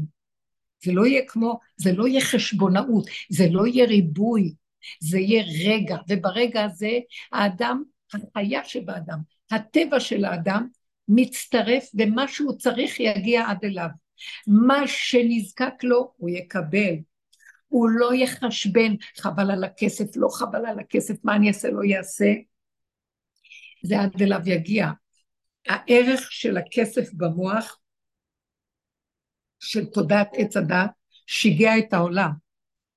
זה לא יהיה. לא יהיה לו ערך יותר, לא דרך המוח, אלא מה שנצטרך יגיע עד אלינו. גם הצרכים שלנו לא יהיו חקיינות, ומזה לזה לזה, כל אחד חושב מה הוא צריך, והוא בוכה שאין לו, הוא באמת לא צריך את זה, רק נדמה לו שהוא צריך. בגלל שהוא חי בריקוד ובצמצום של הכלים, של רגע, של כאן ועכשיו, של המידתיות הנכונה בכל דבר, הכל יגיע עד אליו, ברמה נקייה יפה, הוא לא יצטרך לטרוח, לפחד על קיומו, לרוץ קדימה, לחסוך, לשמור לו במחסנים, שמא מחר ואולי ומה, כלום, הכל יהיה נקי, פשוט עכשווי, הוא לא יחשוב מה יהיה איתי מחר, כי התודעה של מחר, כל רגע נהיית מחדש, הרגע ועוד רגע ועוד רגע. זה צמצום של קיומיות, שלא חסר דבר בבית המלך. זה כמו בת מלך שלא דואגת מאיפה הפרנסה, לא דואגת על שום דבר, רק שיהיה נכון, שיהיה קיום, שיהיה זרימה, שיהיה חיבה, שיהיה טוב, ומתוכה מבפנים יש חיות מדהימה של חוכמה בינה, ודעת פנימית מבשרי איך זה, בדרגות, שזה לאט לאט התפתח עד שהתגלה גם האור הגנוז, הוא מתגלה בתוך כלי קטן מבשרו של האדם, אבל הבשר הזה כבר של האדם לא יהיה תחת חוק עץ הדת, הבשר מתחיל להתעדן, הוא נהיה יותר עדין, הוא לא הצרכים הגסים של החיים שלנו, הוא לא המשמלים הגדולים שהדעת המבולבלת שלנו מסדרת לנו, הוא לא הכאבים שנדמה לי מפה משם, כי הפסיכולוגיה של המוח מכיבה לי, אז בסוף כואב לי פה, כואב לי שם, נקי, פשוט, זורם, חלק, מידתי, קטן, כמו גוף אסטרלי, עדין מאוד, נשיל את הגוף הזה של הנחש, ויהיה לנו קוטנות אור, לא קוטנות אור, זה לאט לאט תהליכים כאלה, הגוף שלנו יהיה דק, עדין, מאיר, שקוף, נקי, ואז האור מתאים לגוף כזה, הוא יורד בגוף כזה, כי עשינו עבודת מילת הלב, מלנו את השקר והרישות והקלקול של עץ הדת, אנחנו חיים בתודעה מזעזעת, אני רוצה להגיד כמה מילים ש... חשובים לי, כי גם דיברתי עליהם בעלון. אנחנו חיים בתודעה שלא חייב להיות איך שאנחנו חיים. כל צורת המלחמות שלנו וכל הכאבים של הקיום פה, והחרדה הקיומית, וכולם בחובות, וכל כך הרבה עול וניסים וגידול הילדים קשה עלינו, ואנחנו כל כך מפחדים שמה אני עובר עבירה ולא עובר עבירה, ואנחנו דנים ושופטים את עצמנו, צריך כל הזמן ללמוד כדי לדעת ולא לדעת. זה גיהנום, אנחנו קרינו לעצמנו את הגיהנום שלנו, זה התודעה שהתרחבה עלינו, ואנחנו מתבשלים בתוך הגיהנום הזה, ריבונו של עולם, רבי נחמן היה אומר, כולם אומרים, העולם הזה, העולם הזה, ואני אומר, אין עולם הזה, יש, כאן גיהנום, זה הגיהנום, זה לא עולם הזה, אנחנו חושבים שאנחנו חיים פה, אנחנו חיים בטירוף ובעלה, בחרדה, אנחנו, הגוף שלנו, הנפש שלנו בכיליון, בתהום של כל כך הרבה שערות רגשיות, מחשבות, הרהורים, זה אפילו לא מחשבות, אנחנו לא בדרגה של חשיבה רבותיי, זה דמיון המחשבה, בחשיבה זה דרגה מסוג אחר, זה מתנה גבוהה, אנחנו מוקים, ובצער, וכל מה שקורה סביבנו, זה כתוצאה, מהסבך של כדור השלט של תודעת עץ הדת שמתגלגל ואין לנו יכולת לעצור אותו. אנחנו מתגלגלים בו, אתם יודעים משהו? יש דרך אחת להבין, לעצור אותו. חבר'ה, זה לא אמיתי, זה דמיון. אז תעצרי הרגע. ככל שאת יותר בצמצום ובפנימיות, יהיה לך כוח יותר לעצור. ככל שאת חיה את ההפנמה וההתבוננות והשקר והמשיכה פנימה, כשבא מולך משהו שאת כבר רואה שיכול להסיר אותך, את נכנסת פנימה, יש לך מגן וחומה. זה מקום שמתחיל להבחין, אני לא רוצה להתערבב עם השקר של העולם, כי זה בולע אותנו. אנחנו יכולים לעצור את התודעה הזאת. על ידי הכרזה פנימית, זה שקר, זה דמיון, לא רוצה לפרנס את זה, לא רוצה להזין את זה, לא רוצה לתת לזה, לנוק ממני. העבודה שעשינו, של מעט, מעט, מעט, הגרשנו מפניך פנימה, שובו אליי, עבודה תהיה עולה בתשובה פנימית, מביאה את העולם למצב הזה, אנשים מתחילים להתעורר, אני לא, זה נשמע מוזר, מה זאת אומרת? אני מתבדלת מהעם שלי, מהאחים שלי, ממה שקורה פה. רבותיי, אני לא רואה, אני לא רואה תוחלת למצב הזה. אני לא רואה תוחלת לקורבנות האלה. אני לא רואה לאן זה מוביל. אני לא רואה. החכם עיניו בראשו ורואה את הנולד. לא רואים. זה כדור שלג שממשיך להתגלגל, וכאן חייב להיכנס משהו חדש, שיפסיק את הסחרחרה המטופשת הזאת, ואת השפיכות דמים הנוראה הזאת, שאנחנו גרמנו לעצמנו, כי עברנו על החוקות של השם. החוק הראשוני של השם, זה אתם ממלכת כהנים וגוי קדוש, צמצום, אתם המעט מכל העמים, תתרכזו פנימה, יש לכם חוקים, תדייקו בהם, שנתתי לכם חוקים, שאתם יושבים בארץ קטנה, מצומצמת, מרוכזת, עם חוקים מרוכזים ומצומצמים, בתוך קו האמצע, קדושה שנמצאת, לא להתפזר ולא להתרחק. אז אני מתוככם שומר עליכם, ונותן לכם חיות, אם בחוקותיי תלכו, מצוותיי תשמורו, לא כמו שאנחנו עושים היום, בקו הצמצום והאמצע, ונתתי גשמכם בעיתם, וישיג דייש, ישיג יורד מלכות, דייש, לא יודעת, ישיג את זרה, ואנחנו נאכל ונסבע, ושכבתם לבטח ואין מחריד, מתוככם השמירה, יהיה לכם רגיעות ובטיחות, תהיו מבפנים רגועים ומחוסים, ואתם תדעו שאף אחד לא יכול לפגוע בכם, כי אני מתהלך בתוככם, יש שכינה, זה מה שמשה רבנו הצליח להוריד, שבתוך עם ישראל תתהלך שכינה, אבל אתם לא הולכים איתי, אתם לא בקו האמצע, אתם לא יורדים לנקודה, אתם לא חיים, אתם מתפזרים, אז כל הרעה הזאת שבאות עלינו הרעות פה, זה לא פשוט בכלל, התערבבנו בתודעות האומות, התערבבנו במדינה, והלכנו נגד החוקים שהתורה נותנת לנו, שכשחיים פה, בפרשת מסעי, הוא אומר, אם אתם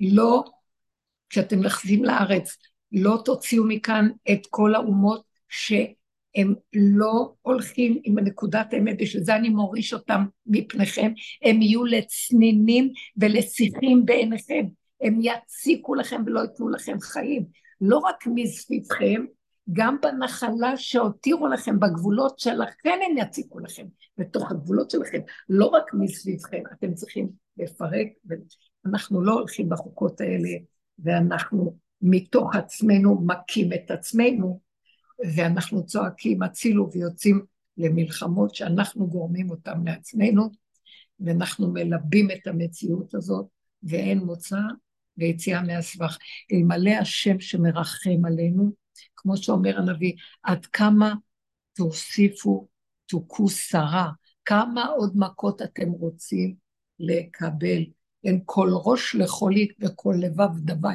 אתם חולים מוכים, כאובים, מבועלים, אין לכם פינה שאתם נמצאים בה, זה, זה ממש איך שאם אני פותחת את זה ורואה מה שכתוב שם, אז, אז אנחנו אומרים שהשם ירחם עלינו, כי אנחנו כולנו מלאים כאב ואין מתום בבשרנו, וזה לא נמצא שם בתודעה איך שאנחנו חיים.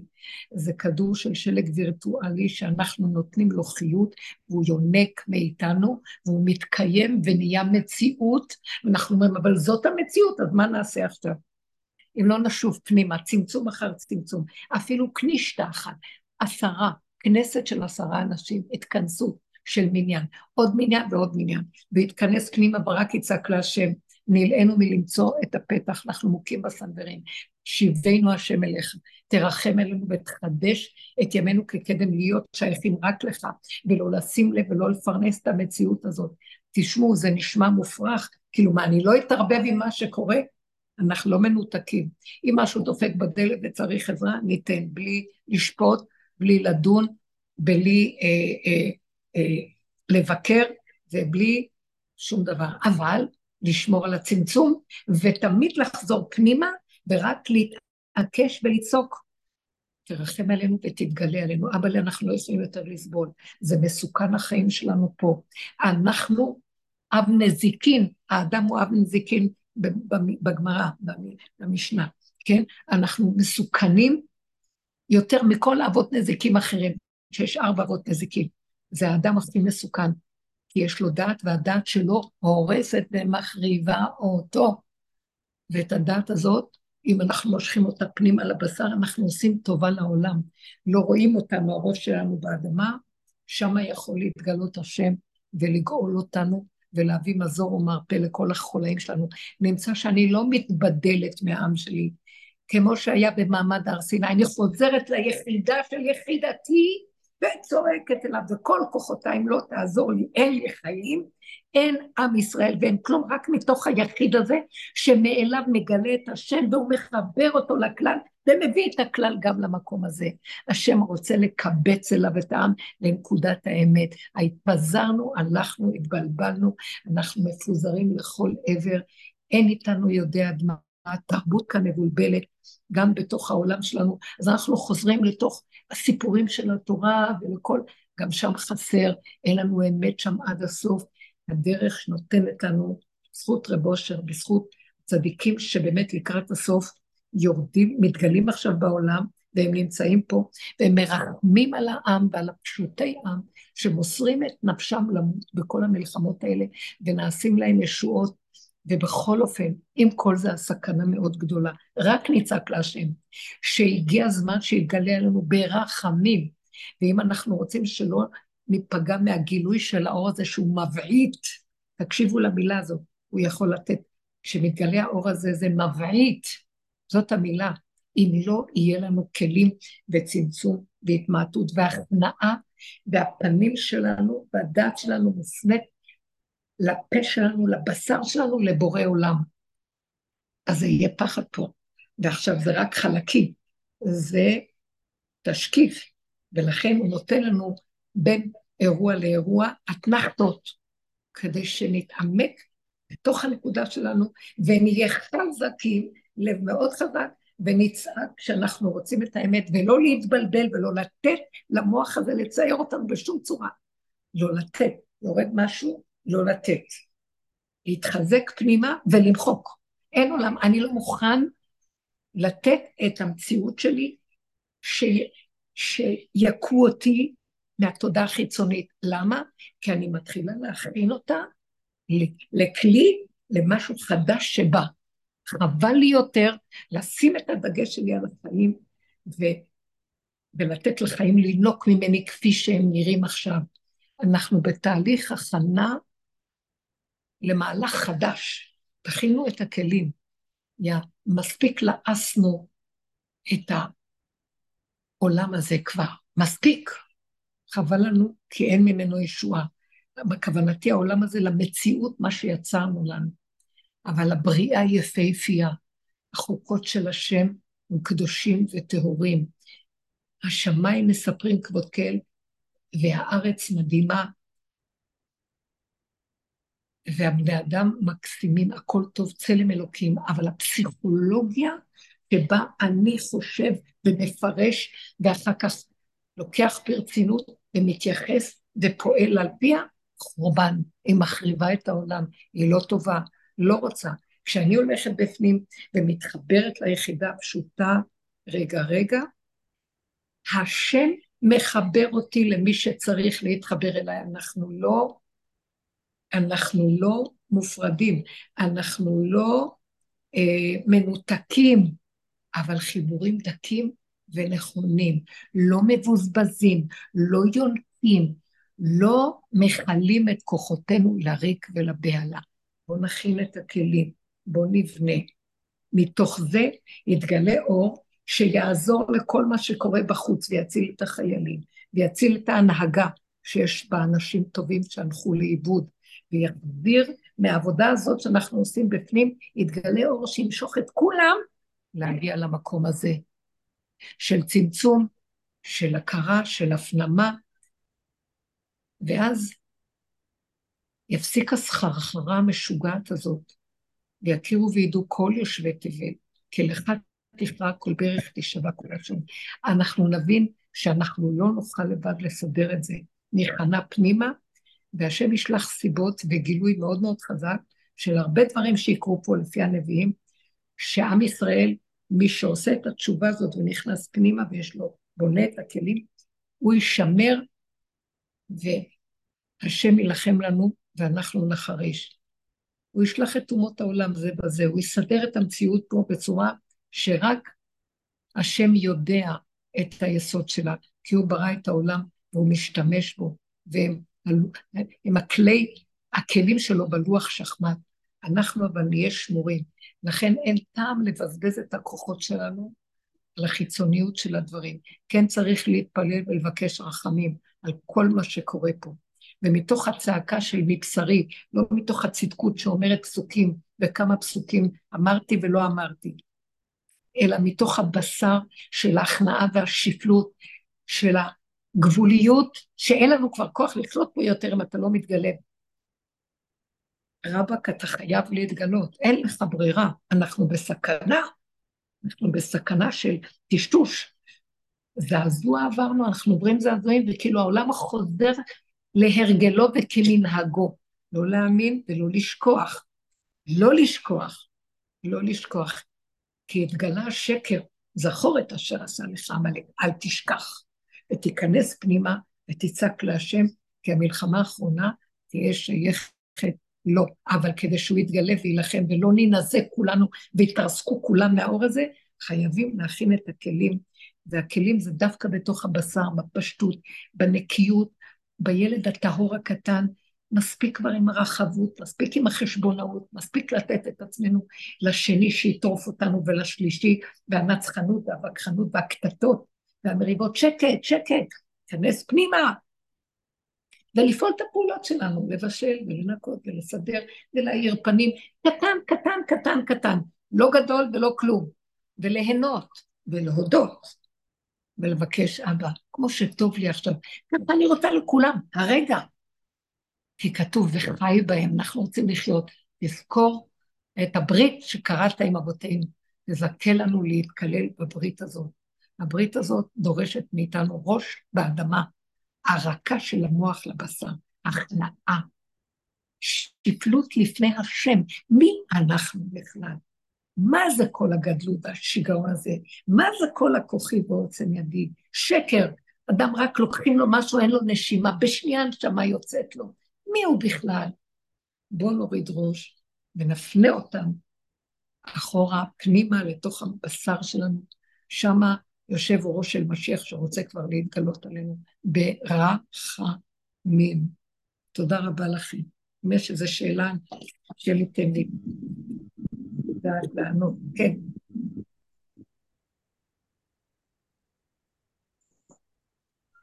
הרבנית, אפשר להקדיש את השיעור לרפואת רבי עמוס? רבי עמוס. בוודאי, בוודאי, צדיק נשגב, צדיק יסוד עולם. הוא היה גם קשור, קשור עם הדרך של רב אושר גם, וגם תלמיד חכם גדול, יהודי יקר, ענה וצנוע, צריכים אותו בעולם עכשיו מאוד מאוד. אפשר לשאול משהו? עמוס, תגידי לי את שם האמא, עמוס בן? רבי עמוס קמוס בן פורטונה. רבי עמוס קמוס בן פורטונה, השם ישלח לו רפואה שלמה, צריכים אותך, צריכים אותך, בתוך כל בשעה, חולי עמו ישראל, אמן, כן יהי רצון. כן. תודה. תודה. אפשר לשאול? כן. שאלה שלי, דווקא למשפט האחרון שהרבנית אמרה, לאכול, לשתות, לחבש, שאלה שלי, אם הרבנית מצליחה להיות שם בפעולות בלי מחשבות, כאילו אם יש מציאות כזאת של באמת נקיות, כי זה להיות בתוך העשייה ולא באמת במוח. איך... מה אני אגיד לכם על עצמי? מה, אני אדבר על עצמי? אין רגע שאין בו... אין דבר כזה, עד יום מותו תחכה לו. יש אבל רגעים יותר טובים, זאת אומרת, אם פעם הם היו המחשבות חזקות, והיו מפריעות נורא, ואי אפשר לסבול אותם, עכשיו זה כמו איזה נהמות של חיה, סקנה שאין לה כוח, הן נמצאות, המחשבות באות והולכות. למשל, מבני ביתי, כל הזמן יש, כל רגע יש נקודות. אז אני, שבת דווקא, הבנים התרכזו סביבי, הבנות דיברו ביניהם, ואז פתאום, התחילו לדבר על מה שקורה פה בעולם, ואז אה, הם כאילו באו לשבת לידי, ואז נהיינו אה, כל החבורה של הבנים ביחד איתי, ואז התחלנו לדבר, והבנות ישבו מאחורה, ואז הם התחילו לדבר על מה שקורה בעולם, זאת אומרת, מה שקורה, מה שקורה, כולנו יודעים, ואז אני זרקתי כמה נקודות קטנות, ממקום שהשם נתן לי להגיד, שהן לא יהיו הגיוניות לחלוטין. משהו שאני, השם נתן לי להגיד. ואז אחד הבנים התרגז עליי, הוא לא התרגז, אבל הוא היה, הוא, הוא התנגד, הוא התנגד. ואז אני נכנסתי לתוך ההתנגדות הזאת, והתחלתי להתפתל איתו, ואז ראיתי שאני מרגישה לו טוב בנפש שלי.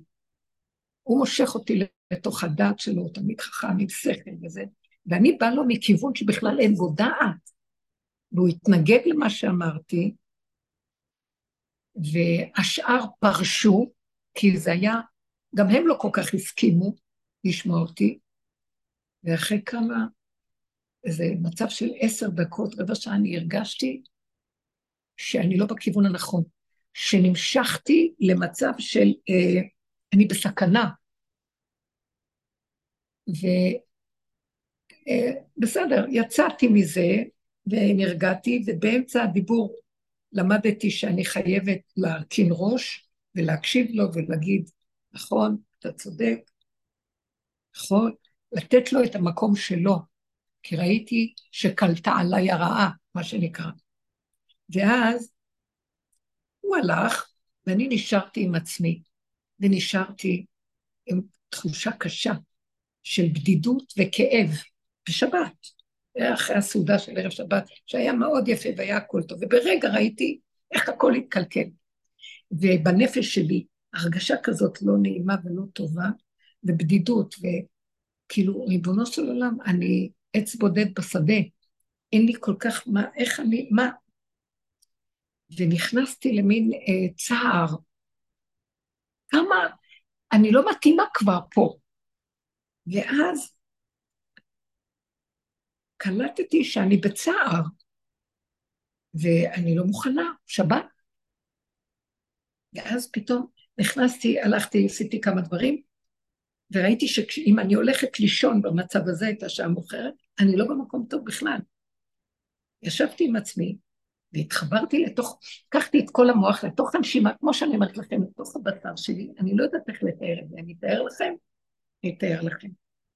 כאילו אני נכנסת ותוכנת את המוח שלי בתוך המעיים שלי, יש שם מכונה שתוכנת, ובאחדריות, אני שמה את המוח במעיים תוכנות, תוכנות, יש לי ציורים, הדמיות, אני מציירת, ותוכן ואני צועקת על הרבה, הוא לא יצייר אותי, הרשע הזה לא יצייר אותי, מי זה בכלל זה שדיברתי איתו?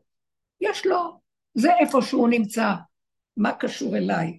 זה המקום שלו, זה איפה שהוא נמצא, יש לו מבן שלי, יש לו יסודות מדהימים, אבל בצורת, איפה שהוא אוכל והוא נמצא, שהוא נמצא בסדר גמור, מה זה קשור אליי? למה שאני אקח את המציאות הזאת, וגרום שהיא תצייר אותי? מי הוא בכלל? ככה, אני חייבת הייתי לדבר את זה, לא שאני מזלזלת בו, אני מזלזלת בדמיון שעשיתי לעצמי ממנו, שנוצרה לי מצוקה, מדוע התגובה הייתה כזאת, ולא הרמונית, ולא מתחברת, ולא באחדות ותמימות דעים. ואז נכנסתי לתוך המעיים, ותחנתי את המוח שלי, עם הדמיונות שלו על זה ועל ההוא ועל ההם, וכל זה, ואיך אני בעיניהם נראית, אני לא נראית, בעיניהם חושבים עליי ולא חושבים עליי, תחנתי, תחנתי, וצעקתי צעקה, אמרתי לו, ריבונו של עולם, זה שבת, אבל הצעקה הזאת, כי יש גם, מה שנקרא, גם בשבת, יש מצווה לצאת למלחמה, אם הוא בא עליך, השטן הזה, וצעקתי ונתתי את הצעות, אני לא הולך לישון ככה בין עולם ואין דמויות, בין אף אחד, ואין כלום, יש נשימה, ואני רוצה להישאר בתוך הנשימה הזאת, ואל תעזוב אותי, אני חייבת לחיות איתך, אין לי פה קיום ואין לי פה חיים, אני עץ בודד איתך בשדה, זהו, מוחק את הכל, לא קשור לי כלום,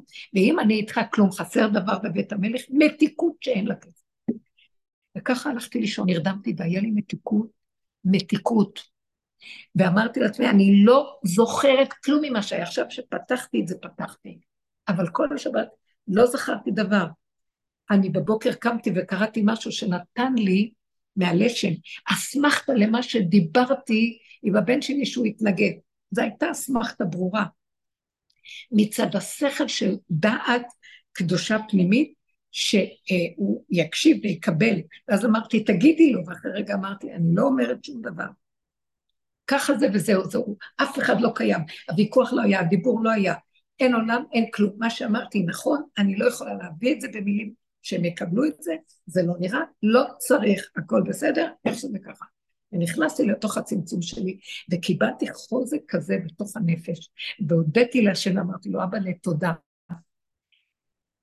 טוב יום בחצריך, מאלף. לשבת בבית השם, להסתופף בחצרותיך, בשקט הפנימי שלי, שווה מכל, מכל החיבורים, וכל האחדות עם תמימות הדעים, עם הבנים האהובים והיקרים שלי, שהם באמת אנשים מיוחדים, יש להם, הם באמת מדהימים, אבל אני, אני משהו אחר, והמקום הזה של החיבור הזה, כל כך חיזק אותי, שראיתי שזה צמצם אותי פנימה, באצילות פנימית, כל השבת, וזה גם נתן אחר כך איזה משהו שהם, כאילו כולם שכחו, לא, באמת לא היה כלום, זה רק המוח שלי רק עשה מזה סיפור, אולי פה הייתה איזה נקודה או שם, והייתה אחדות ומתיקות וחווייתיות פשוטה, שלא הוספתי לדבר אפילו מילה אחת בשום דבר, הבנתי שהשם לא רוצה שאני אדבר, לא אמרתי, נקודה שלא, אני נותנת לכם דוגמה, היא דוגמה שאני לא רציתי להסכים שיהיה לי צער משום דמות, משום אדם, משום דיבור, משום דבר. למה?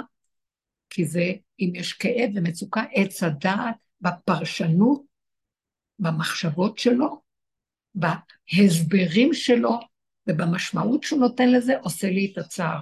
זה אפילו לא הבן, זה לא אפילו מה שהוא דיבר, זה מה שאני אחרי שהוא אמר, ומה שקרה, עשיתי את מה שעשיתי לעצמי מהסיפור הזה, וזה אני לא מוכנה, שקרן, רמאי, שטן במוח, נחש מעופף, מלא ערס, מלא קלקול, טל, צחנתו ובאשור, בים הצפוני, השם עתיד לשחוט אותו, והצרות שהוא עושה לעולם, צורות המחשבה וכל, אני לא מוכנה, אנחנו צריכים להיות חזק חזק בדבר הזה, ורק ככה נפיל את השקרן הרמאי הזה, בלי רחמים, לשחוט את העמלק הזה, זה למחות אותו, כאילו לא קיים, לא היה ולא נברא. ככה אנחנו צריכים להתייחס למקום של המוח, ואז במקום הזה נהיה שקט, מתיקות. אחר כך יכולה לקפוץ לי מחשבה, אה, את בעולמך לבד, עוד פעם, הוא יבוא להציג, אבל כבר לא אשפת לי. אני, אני אומרת לו, נכון, אני לבד בעולמי, והכי טוב לי בעולמי לבד, עם השם יתברך בדיבור, תדברו, תגידו, אל תיכנסו איתו בדין ודברים, אל תספקו לו מזון של ויכוחים, נקודה, תסכימו, תיכנעו, תיכנסו פנימה, תדברו להשם, אבא אני איתך, תרחם עליי, תעטוף אותי, תאיר עליי, שמח את ליבי, אני רוצה לחיות איתך, אני רוצה לחיות איתך, אין עולם, דעו לכם שכשאנחנו עובדים ככה, אנחנו מתקנים את העולם, נכנס אור שמתקן את כל הבלגן, שיש עכשיו בעולם, והאור הזה, מזה יפציע אור השחר, ויהיה הולך וגדל עד אור יום, אור חדש, על ציון תאיר. תודה רבה לכם בנות יקרות. תודה רבה. תודה רבנית.